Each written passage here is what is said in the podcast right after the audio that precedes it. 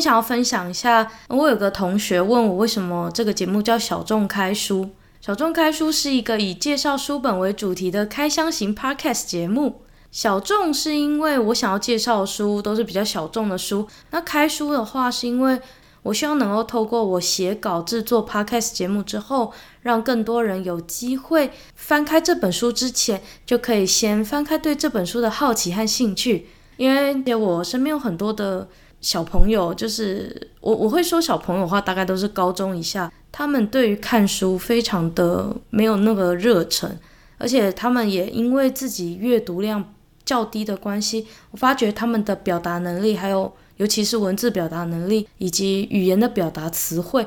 都非常的少。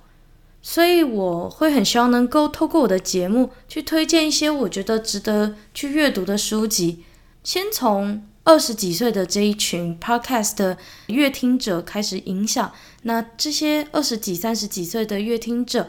就有机会去向下的去影响他们更年轻的一个族群。像我之前有听过百灵果啊，或者是法科电台，他们说他们的节目透过了一些年轻的老师去推广之后，就后来就慢慢的也有高中生也开始听 podcast 节目。我希望我的节目也有机会能够透过这样子呃间接影响的方式，让更多的人能够投入阅读的行列。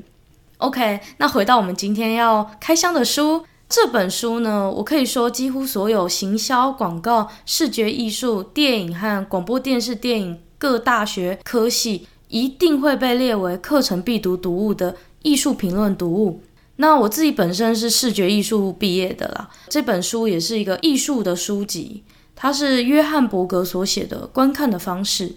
这本书在艺术圈是所有人一定要读过的一本书，它非常的简单，它不难，它内容很浅显易懂。那我先介绍一下约翰伯格是谁好了。约翰伯格是文化艺术评论家、作家、诗人和剧作家，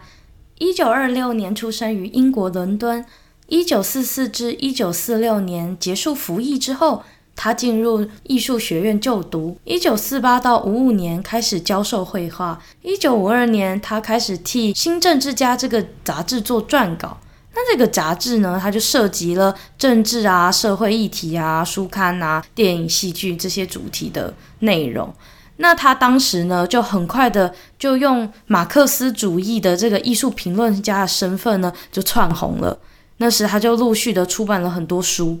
观看的方式是他其中一本，而这一本呢，是以他当时接受 BBC 的这个同名电视访谈节目里的某些概念做出发点。这本书我印象很深刻的一句话就是：我们在观看的不是物体本身，而是我们与物体之间的关系。我们注视的从来就不是事物本身，我们注视的永远是事物与我们之间的关系。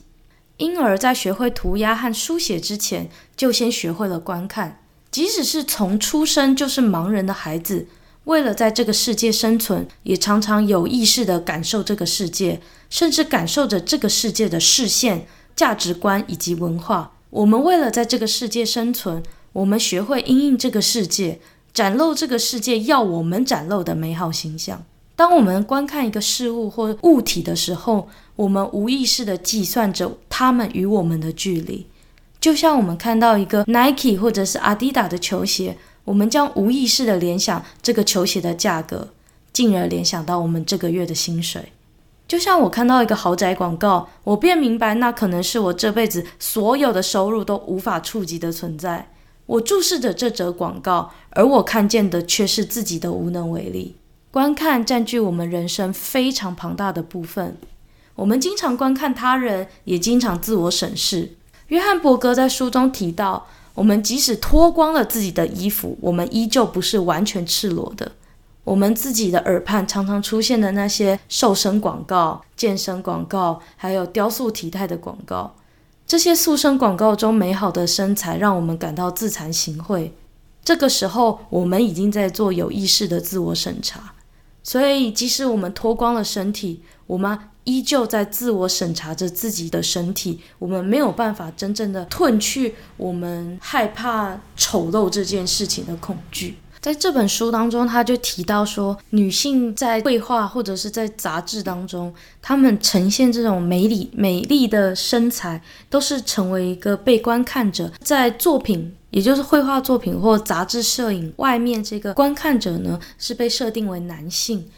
而这个女性呢，不断的自我批判之下呢，也成为了被观看的共犯。他们全部就成为了一个共犯结构，就是男性宰制女性，而女性为了迎合这样的宰制，也自我宰制。也就是说，它形成了一个自我审查、自我批判的一个系统。脱光光不代表真正的裸体，我们追求着美好的形象与美美丽的身体。书中以古典绘画中描绘的女性裸体作为案例，他们将同样呃古典绘画中的女性裸体和当时当代的 Playboy 情色杂志里面很轻佻的那种比基尼女孩的照片去做对照，他们发现了一个共同点，就是。他们同样的都是为了挑逗某一个绘画或杂志之外的观看者，用着非常雷同的一个姿态矗立在绘画或杂志之中。这些观看者往往被设定为男性。当然，二零二零年的现代，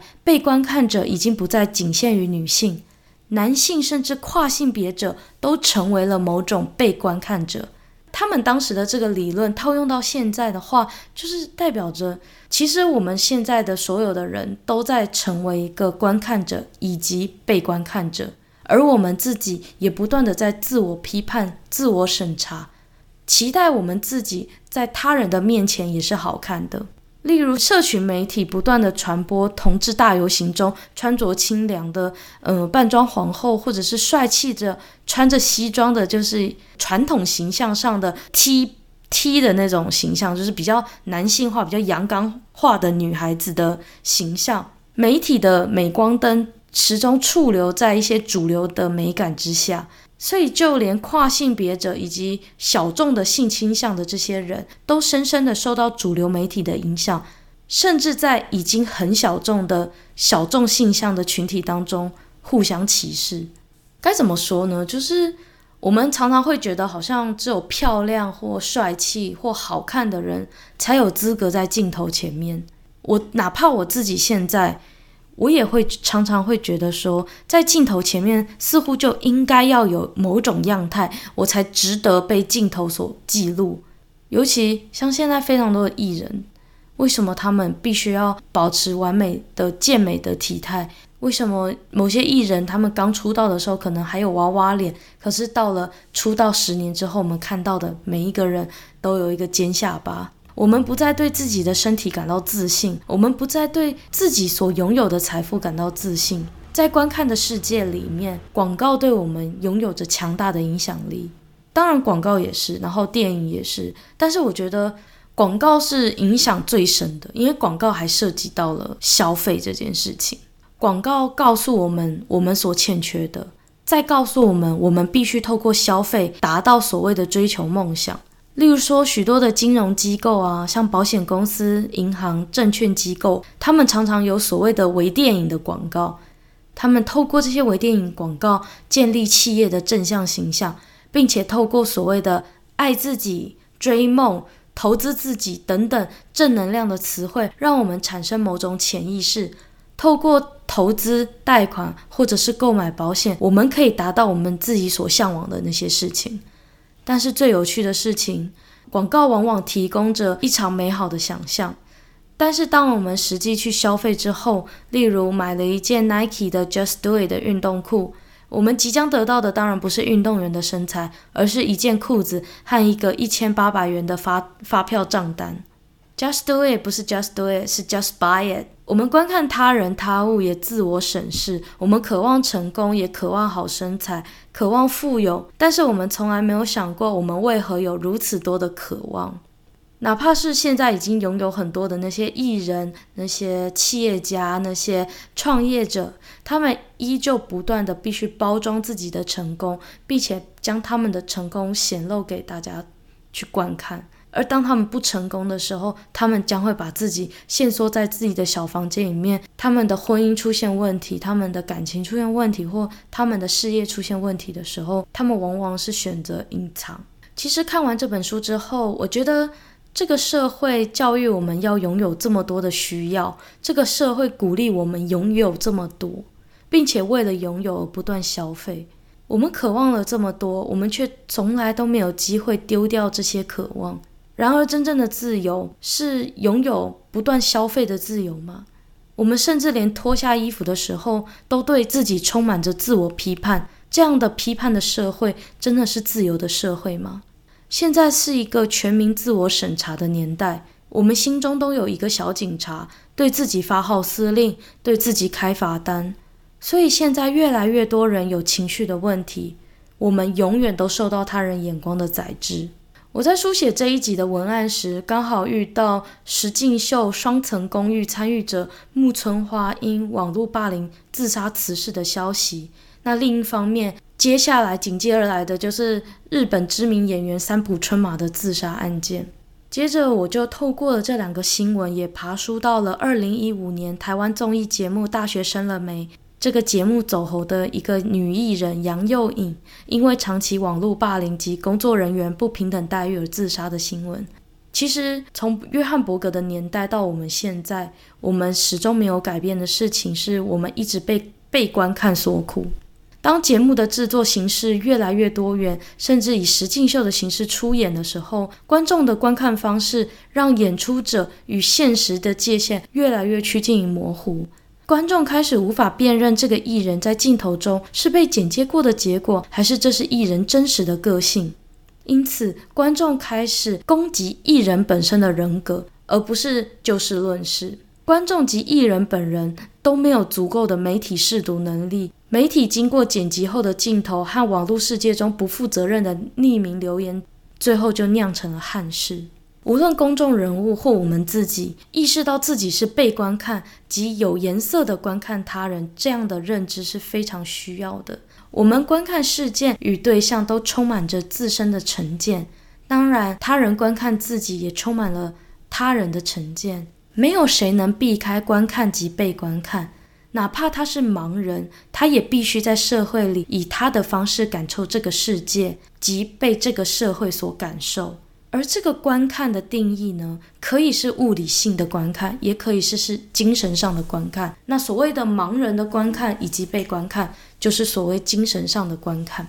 其实看完这本书之后，真的有能够增进自己的媒体试读能力。当自己在网络上留下任何一个对公众人物的评论时，请确保自己没有被剪辑后的镜头语言所左右，也请确定自己是否被自身原有的价值观及呈现所左右。